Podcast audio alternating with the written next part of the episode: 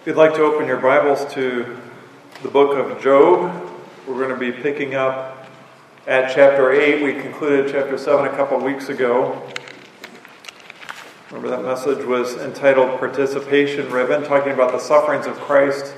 That as the people of God participate in the mission and work of Jesus Christ, they are earning their participation ribbon, and it's a necessary evidence of our salvation. So this morning we're going to be picking up at chapter 8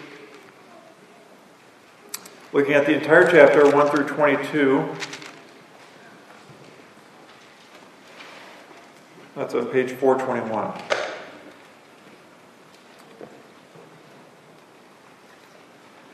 Please join me in prayer. Heavenly Father, as we come before your word this morning as your assembled church, we make this request that you would help us to understand your word. We recognize the importance of understanding the passage in its original context, what you were saying to the original readers.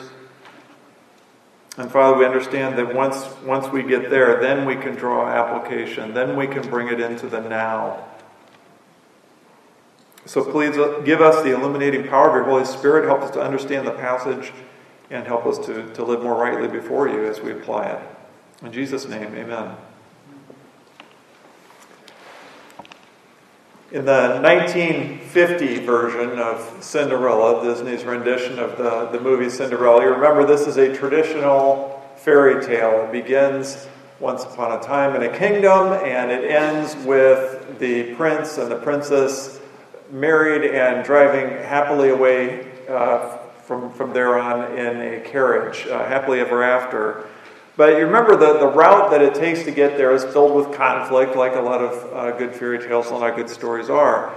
And if you remember, in, in, one scene, there is the, the trying on the slipper scene. And this is because Cinderella, in her haste, fled the castle and left one of her glass slippers on the stairwell, on the stairway. And uh, the prince recovered it. And because they didn't know the name of the, the maiden, they are going house to house trying on the glass slipper. So the Grand Duke and his assistant uh, bring the glass slipper in on this pillow, and all eligible maidens are supposed to try it on. Now, when they arrive at Cinderella's house, if you remember, she is not there. She is locked in a tower by her evil stepmother, and so she's unable to get down initially to try on the slipper. But her two stepsisters are. And it's quite comical, really. The two stepsisters tried to, to try on the glass slipper, and the first one uh, has, has the slipper slipped on her foot, and at first glance it looks like it fits. And she said, Oh, look, it fits. And the, and the Grand Duke uh, puts the, the monocle up to his eye to make sure it, it fits, and Sure enough, it looks like it's right there, but when she lifts her leg up to say, look, it fits, her, her dress slides down a little bit, and it's revealed that the, the shoe is really simply just hooked onto the, the toe area, and it doesn't come anywhere near clearing the heel, and so it's, it's not a fit at all. And so then, the, you know, faces fall in disappointment. Well, then it's the second stepsister's turn, and she also grabs the slipper, and, and the uh, assistant to the Grand Duke tries to make the slipper fit, and she accuses him of not working hard enough. So he rolls up his sleeves and, and really tries to get the shoe on there and, and pushes and, and squeezes, and, and finally she said, You're not doing it right. And she waves him away and he falls backwards and she says, I'll make it fit. And she, she again exerts much effort. And finally, she says, It, it fits. I knew it fits. It, it's my shoe. And yes, the toes are in the front and the heel's in the back, but then there's this grotesque arching of the foot, and the, and the shoe is trembling from the tension like a loaded spring. And as soon as people get excited that it might be a fit, it snaps off her foot and flies across the room.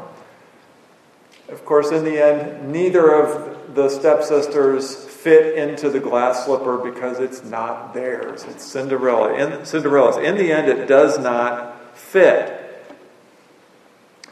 Bildad in chapter 8, this is Job's second friend, and he's about to, to make his first appearance in Job. He has a system of thought, or if we can give ourselves permission, a shoe, a belief system of a shoe, and he wants Job to put it on. The problem is, it doesn't fit.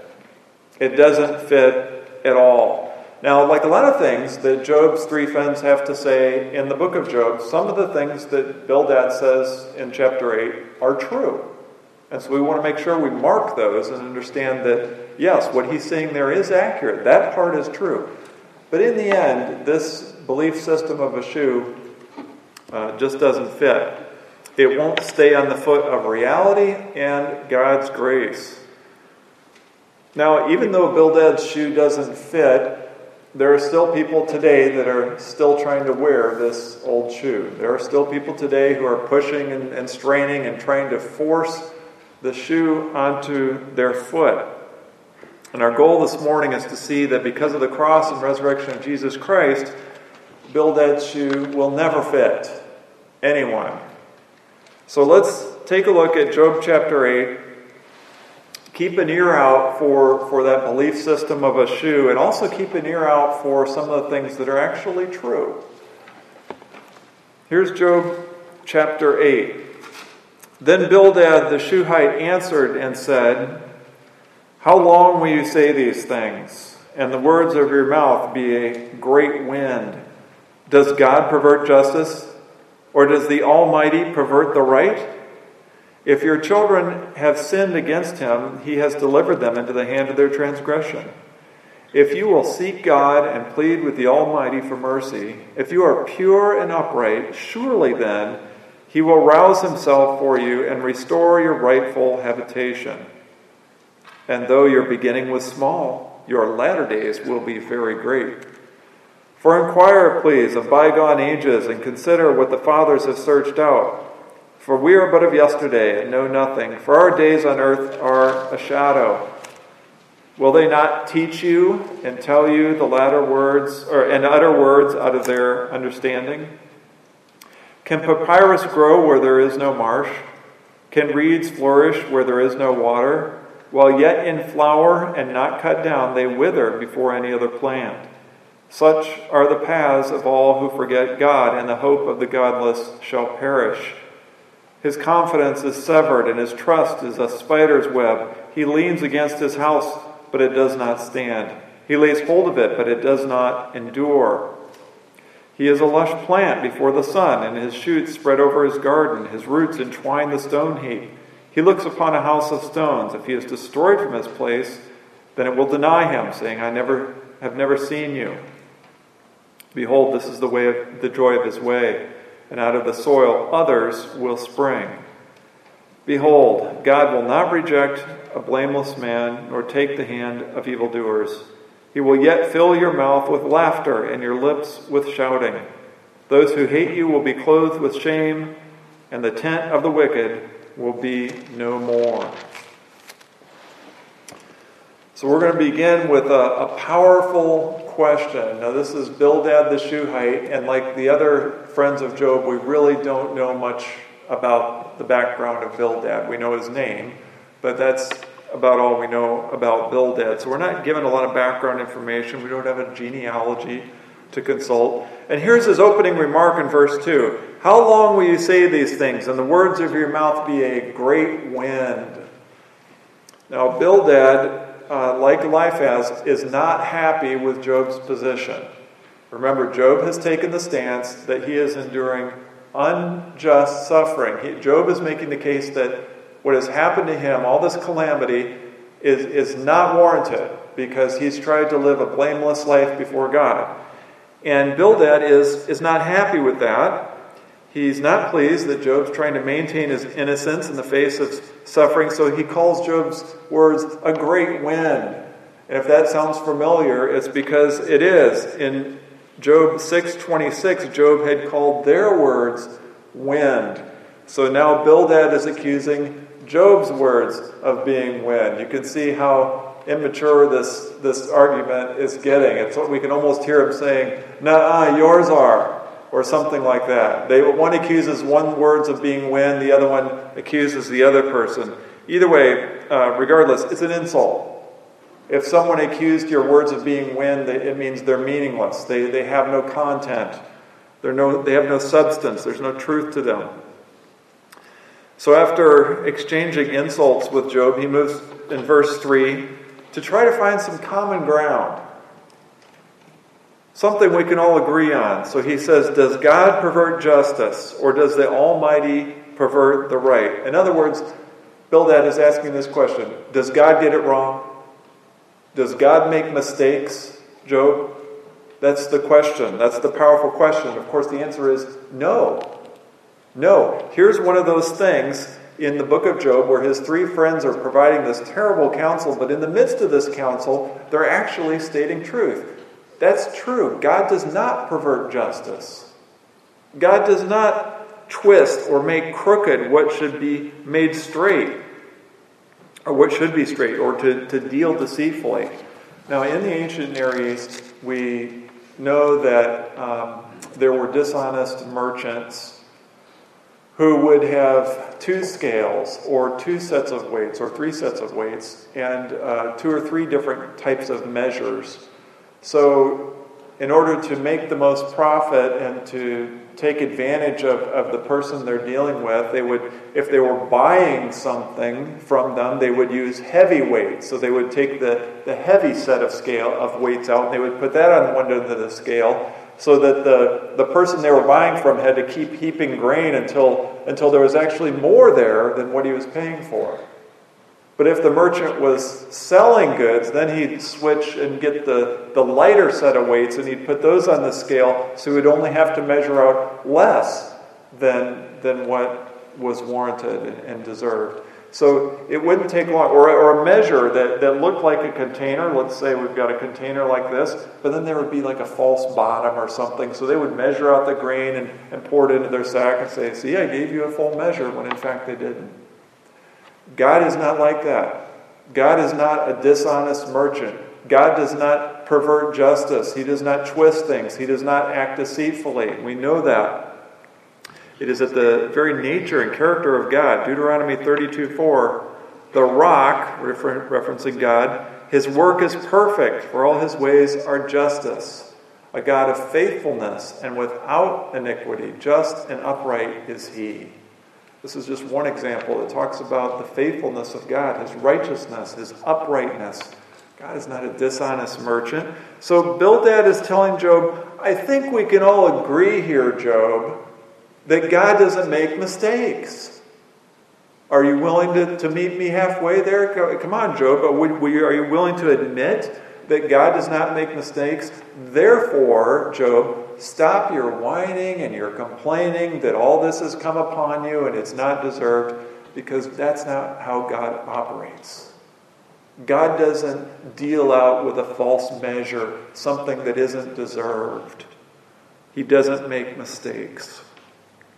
Well, the problem, of course, is that Job has not done something to deserve the suffering. Remember, this is why we hammered on that in chapters 1, 2, uh, 1 and 2 of Job repeatedly from the narrator and from the lips of God Himself, we have God saying Job is upright, blameless, fears God, turns from evil. We have that repeated formula over and over again because the writer of the book intends for us to understand that as we go through this book, we need to view Job through that lens. He has not deserved this suffering. Therefore, everything that his friends are saying is not true. Well, here, here it is again. They believe God has sent the suffering because Job deserved it. They cannot see, they cannot comprehend that God would do anything other than deal out retributive justice on someone who has committed some kind of evil.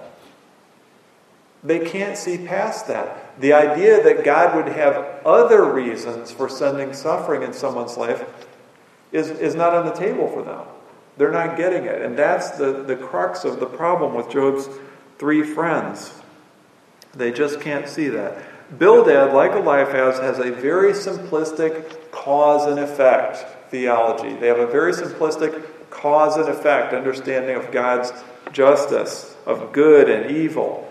Remember, we talked about this earlier. They, they believe Good things happen to people who do good things, and bad things happen to people who do bad things. It's just that simple. That's, their, that's the shoe that Bildad wants Job to put on. It's very simplistic, it's very neat and tidy,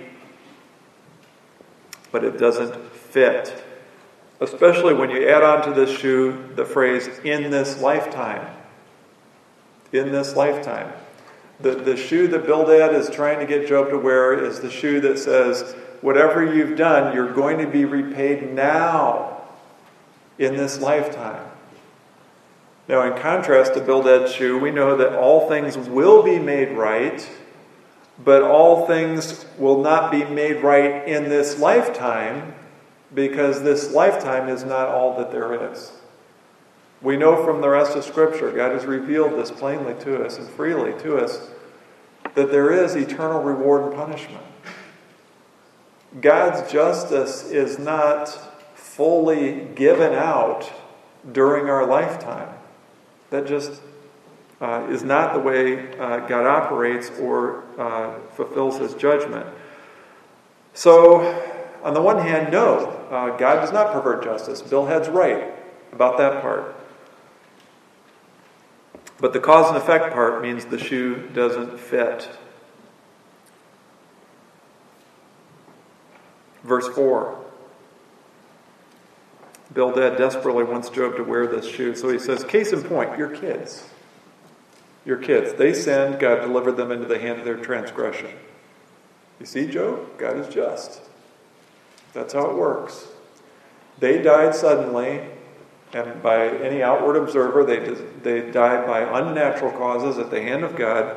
Therefore, they must have done something wrong. Shoe fits. Then verses 5 and 6, the next verses are the, the positive side of God's justice and fair dealings. He said, Bildad's saying essentially, okay, your children sinned, so they, they died. Now it's your turn. If you repent and if you turn to God and if you start doing good things, then God's going to send good things your way. He's going to start showing you favor again. If you do the right things, surely He will rouse Himself for you. But Job, first you have to admit it. You must have done something really bad because what has happened to you is almost unheard of. You must have done something really bad. Not as bad as your kids because they died and you're still alive, but something really bad. And now's the time to turn. Now's the time to um, change your mind and put on the shoe that I'm offering. And if you urgently seek God, then who knows? I think there's still time for restoration. Does this sound familiar? Again, it should, because it's very close to what Eliphaz said when he had his turn with Job. Remember chapter 5? It was kind of like, here's what I would do, Job. Uh, I think the words exactly were, as for me, I would seek God. That was what Eliphaz said, said to Job. He'd say, okay, if you want to know what I would do, you need to turn around, you need to start doing good things, and it starts with admitting your guilt. And then in verse 7, although your beginning was small, your latter days will be very great. This is a prophetic statement because we know from the end of the book, Job's days are great. Uh, even though he had all these bad things happen to him, at the end of the book, he's restored and he's actually in a better position than he was before the calamity hit him. So, once again, this is another instance of Job's friends speaking, and they're speaking truth, even though he didn't know it. Well, this shoe is an old shoe. Verses 8 and 9, Bildad appeals to former generations. You'll see the phrase bygone ages, or what the fathers have searched out. Those that have gone before us, those who have gained wisdom. Here's Bildad saying, Look, this isn't something I'm coming up with. This is something that has roots that go way back in antiquity. This comes from people who have lived long and, and wise lives and who's, who have gathered wisdom and, and have imparted it and shared it. Uh, what the fathers have searched out. So he's appealing to tradition and the teachings of men, men, men that are much smarter than Bildad even includes himself, the both of us. There are those that have gone before us that are smarter than you, Job, and, and me, Bildad. But we are but of yesterday and know nothing, for our days on earth are a shadow. He's Bildad's trying to appeal to Job's humility and saying, Come on, do you really think you're, you're smarter than all these people? Now, if you remember Eliphaz back when he had his turn with Job, he grounded his, his uh, theology and his advice in his experiential observation. As I have seen, this is what it looks like and that mysterious night spirit. Remember that? That he had some kind of vision from, a, from an evil spirit, and that's where he grounded his authority.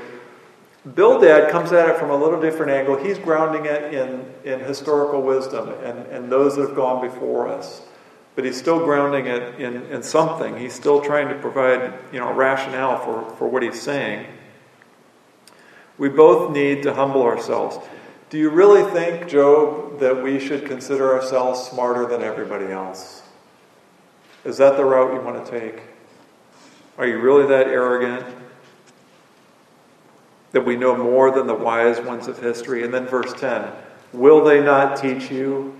Oh, always hurts to hear that one. Are you teachable, Job? Or are you so closed off you're, you're unwilling to listen? So he's appealing to his humility because he knows the answer is no. He knows the answer. Job's going to say, No, I'm not that arrogant.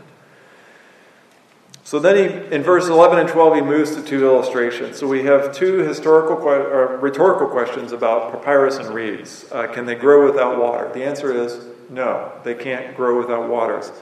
Uh, while yet in flower and not cut down, they wither before any other plant. So the papyrus and plant and these reeds were very common. They would grow to 8 to 10 feet tall. They were very large and they would flourish in, in hot, swampy, watery places like the banks of the Nile in Egypt. And although they were robust plants and they grew to great height, if you took the water away, they would die very quickly. They would not survive even when in full bloom, even when they were the height of their, of their vibrancy and life. So in verse 13, Bildad brings home the point of his illustration. Like this reed that dies quickly, even in full flower, so is the one who turns away and forgets God. So that's his point. Such are the paths of all who put their trust in themselves and their own strength. This is a quiet reference to his children. They were in full bloom to use an analogy, and yet they were cut down and died very quickly. And Bildad's point is, and the same thing's going to happen to you, Job, if you don't put my shoe on and admit your guilt and start doing good things. Verses 14 and 15 describe the one who forgets God. His confidence is severed, his trust is in a spider's web or house. He leans against this house or the web, but it does not stand. He lays hold of it, but it does not endure. I mean, we get that. That's a pretty good illustration. A spider's web is strong enough to hold a spider. It works perfectly well for him and its prey, but if we tried to lean against it, it would offer no resistance. I mean, we wave these things away with a brush of our hand. It's it's not something we would grab onto if we were leaning over the Grand Canyon. We wouldn't grab onto a spider's web. That would be foolishness. He's saying that the one who trusts himself is like one who's trying to grab onto a spider's web for support. Not going to work. Those who trust in something other than the Lord God, in other words, your job, your wealth, your possessions, your property, investments, health, strength, intelligence, position, none of those things will support the one who turns away from God. It's like grasping at a spider web. Verses 16 and 19, he switches to another illustration a plant before the sun. The roots spread out looking for soil to push down into to get nutrients and water. And instead, the plant finds a pile of stones and it wraps its root around on the stones, the rocks. Once the plant is destroyed, the rocks deny ever having seen the plant, meaning as there's nothing left. It just dries up and blows away. There's no trace, no trace of it. And then it, he says, once the plant is gone, uh, other plants will spring up out of the ground. Bildad saying, That's you, Job. That's you. You were this lush green plant growing under the sun. Everybody respected you. Everything was going well. But you know what? Your roots didn't go down as deep as, as we all thought they did. It turns out you were just wrapped around some rocks. And now you're destroyed, and now you're gone, and nobody's ever going to remember you. And God is going to raise up other people to take your place out of the soil. That's you, Job. You've turned away from God, you've forgotten Him. Now put this shoe on and start living rightly. Bildad concludes, still time to put it on. Verses 20 through 22. If you turn back now, God will not reject a blameless man. God will not reject you if you turn back. Even now, Job, even though you're stubborn, stubbornly refusing to admit your guilt. Why? Because God is just and he will not take the hand of evildoers. God doesn't reject the righteous and embrace the wicked. He will yet fill your mouth with laughter and your lips with shouting. There's still time, there's still hope. Those who hate you will be clothed with shame, and the tent of the wicked will be no more. God will once again be with you, Job, and against your enemies. Don't you want that, Job? Bildad is saying. Don't you want that? You have to admit your guilt. Stop this nonsense about being blameless. Come on.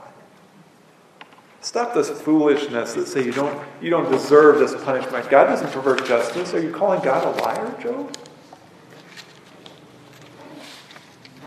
Whatever you've done to bring this upon yourself, own up to it. Turn back to God. Start living rightly, and then He's going to bring good things your way again. Well, like the sisters trying to try on that glass slipper, Bildad's shoe does not fit. It looks like it might work at first. It's kind of like the shoe hanging over the, the toes with the dress concealing the rest of the foot. I mean, does God pervert justice? No. Does, does God twist things? No. Is God an unjust merchant? No, he doesn't do that. But then once we get to that cause and effect understanding of good and evil, it's like the, the shoe popping off of the, the foot that's been forced into it. It just doesn't work. The shoe ultimately does not allow room for reality or God's grace. It doesn't allow room for reality or God's grace. Let's take the first part of that. The shoe doesn't allow room for reality. First of all, Bildad's shoe doesn't allow room for Job's reality. Job was experiencing undeserved suffering. Remember, again, that's why it was so uh, emphatic at the beginning of the book. It wants us to look through that lens and understand this is not something that Job deserved.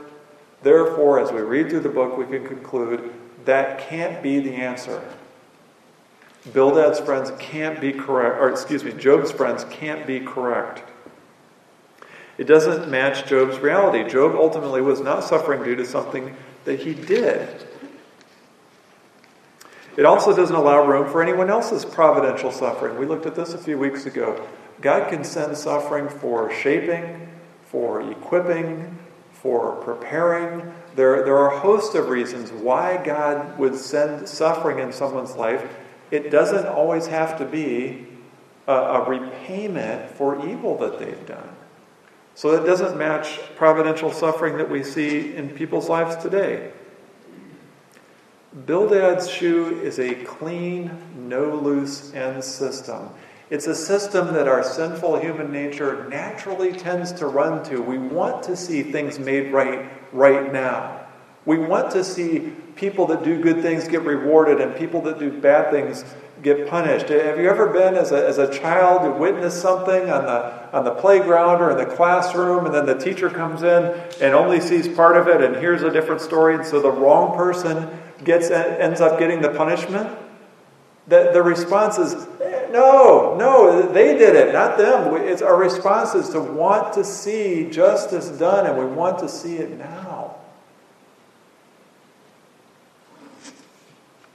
With Bildad's shoe in place, we can look upon the world as Bildad did and say, there is no undeserved suffering. Everybody that's experiencing something bad deserves it. Are you suffering, Job? Well, you deserve it. Your children died? Well, I'm sorry to hear that, but they must have deserved it. Your coworker is, is enduring some kind of suffering. Well, they must have deserved it. Your neighbor is going through a really difficult time. Well, it serves them right. They must have deserved it. You are suffering. You must have deserved it. You must have done something. That's Bildad's shoe, but it doesn't fit. It also doesn't fit the reality of everyone who is in Christ experiencing the sufferings of Christ, everyone experiencing and earning their participation ribbon. As we participate in the mission and work of Jesus Christ, and we experience the suffering associated and, and for his name's sake, we are earning our participation ribbon. We are participating in the sufferings of Christ. those things that, that happen to us, those, those negative things, are not necessarily tied to something we've done. So it doesn't match reality. Job didn't deserve it. And let's just pull out the, you know, the big gun. Jesus did not deserve suffering. When Jesus went to the cross, he was not suffering for something that he did wrong. That was the purest form of undeserved suffering that the world will ever see. So the shoe doesn't fit reality. There is such a thing as undeserved suffering. So that's number one. It doesn't fit reality. Number two, it also doesn't fit or allow room for God's grace. Because Jesus suffered undeservedly, Bildad's shoe doesn't allow room for God's grace. Let's put it this way if Jesus suffered because he had done something wrong, he hadn't. But let's say he was suffering for some sinful act, that means he wasn't the perfect sacrifice. That means he is no longer eligible to be the Messiah. He is no longer a fit substitution for sinful men and women like you and me it doesn't allow for room for God's grace. If, if Bildad's shoe is true, if, if there is no undeserved suffering, that means there is no cross, there is no grace. But praise God, Jesus was sinless. Praise God, Jesus did suffer in our place on the cross as the perfect sinless sacrifice. Praise God that the substitutionary suffering that Jesus did experience on the cross on our behalf was real. That's at the heart of the gospel. You know, if we don't have a perfect Savior, then the gospel doesn't work. It had to be a perfect God man. It had to be someone who was fully God and fully man. It had to be fully God, as someone fully God, because he had to be able to, to receive and take the full brunt of, of the wrath of God for all the sins of all the elect. And at the same time, it really had to be a man because it had to be an equal substitute for Adam and, and everybody else. It had to be it had to be the second Adam that, that succeeded where Adam failed. It had to be both. He had to be perfect. Otherwise, it doesn't work. We read from Hebrews this morning all those priests that went before us the, under the old covenant, they had to make a sacrifice for themselves as well. Jesus didn't have to make a sacrifice for himself because he was sinless. This old shoe of Bildad's is still around today. I knew a man who was convinced that organized religion was bad. He didn't want to have anything to do with churches or denominations or anything that, that actually looked like a formalized church. But at the same time, he desperately wanted to be viewed by everyone else as a morally upright man. And so he, he did not go to church, but he read the Bible, but he had read other books too. You know, he read the Quran, he read you know, the Talmud, he, he read a bunch of different religious writings, he read philosophers. He thought that was a good idea to be well rounded, get the full knowledge. And he worked very hard. He had a strong work ethic. Um, this is the type of person you want working for you. I mean, he was honest, he told the truth. He did he checked all the boxes that says I'm a good person. He did it all. But he wasn't in Christ. And at the end of his life, as far as I know, he's still alive. At the end of his life, he's going to be turned away by the Son of God. Hell is going to be filled with people who strove to the best of their ability to be morally upright people in this life, but who have never bent the knee to Jesus Christ.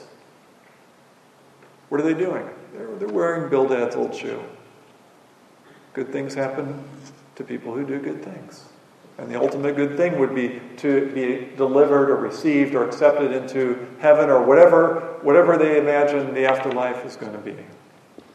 So I'm going to be a morally upright person.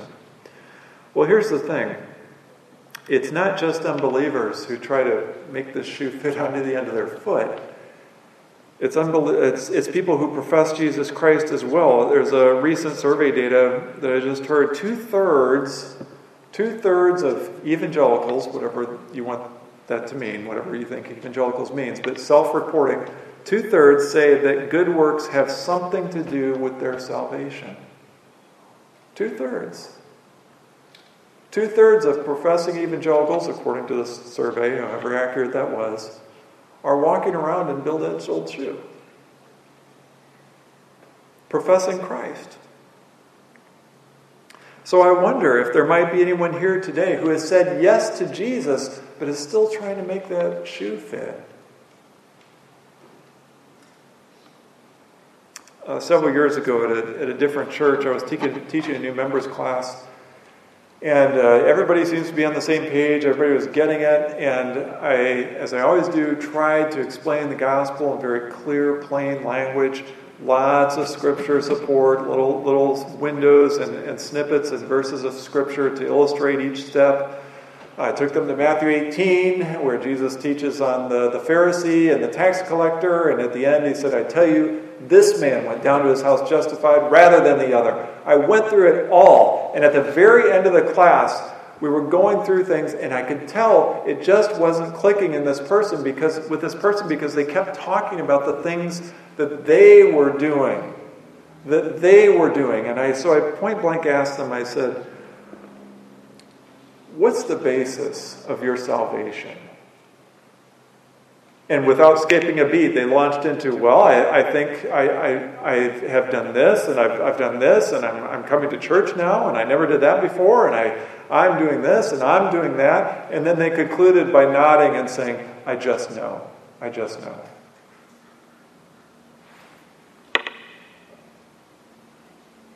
And I said, and I, I did a quick review of the gospel once again, and I said, I'm not sure if you need to make this step right now. I think it might be a good idea to wait. And to their credit, they slowly stated back to me, I think you're right. I think I need to think about this a little bit longer. They, they had gotten all through that process and they were still wearing Bildad's shoes. Do we understand that our justified status before God does not rest on the pillars of our own righteousness, but on the cross and resurrection of Jesus? Do we understand that? There's nothing that we can do to make ourselves right with God. It's been said that the heart of the problem is a problem of the heart.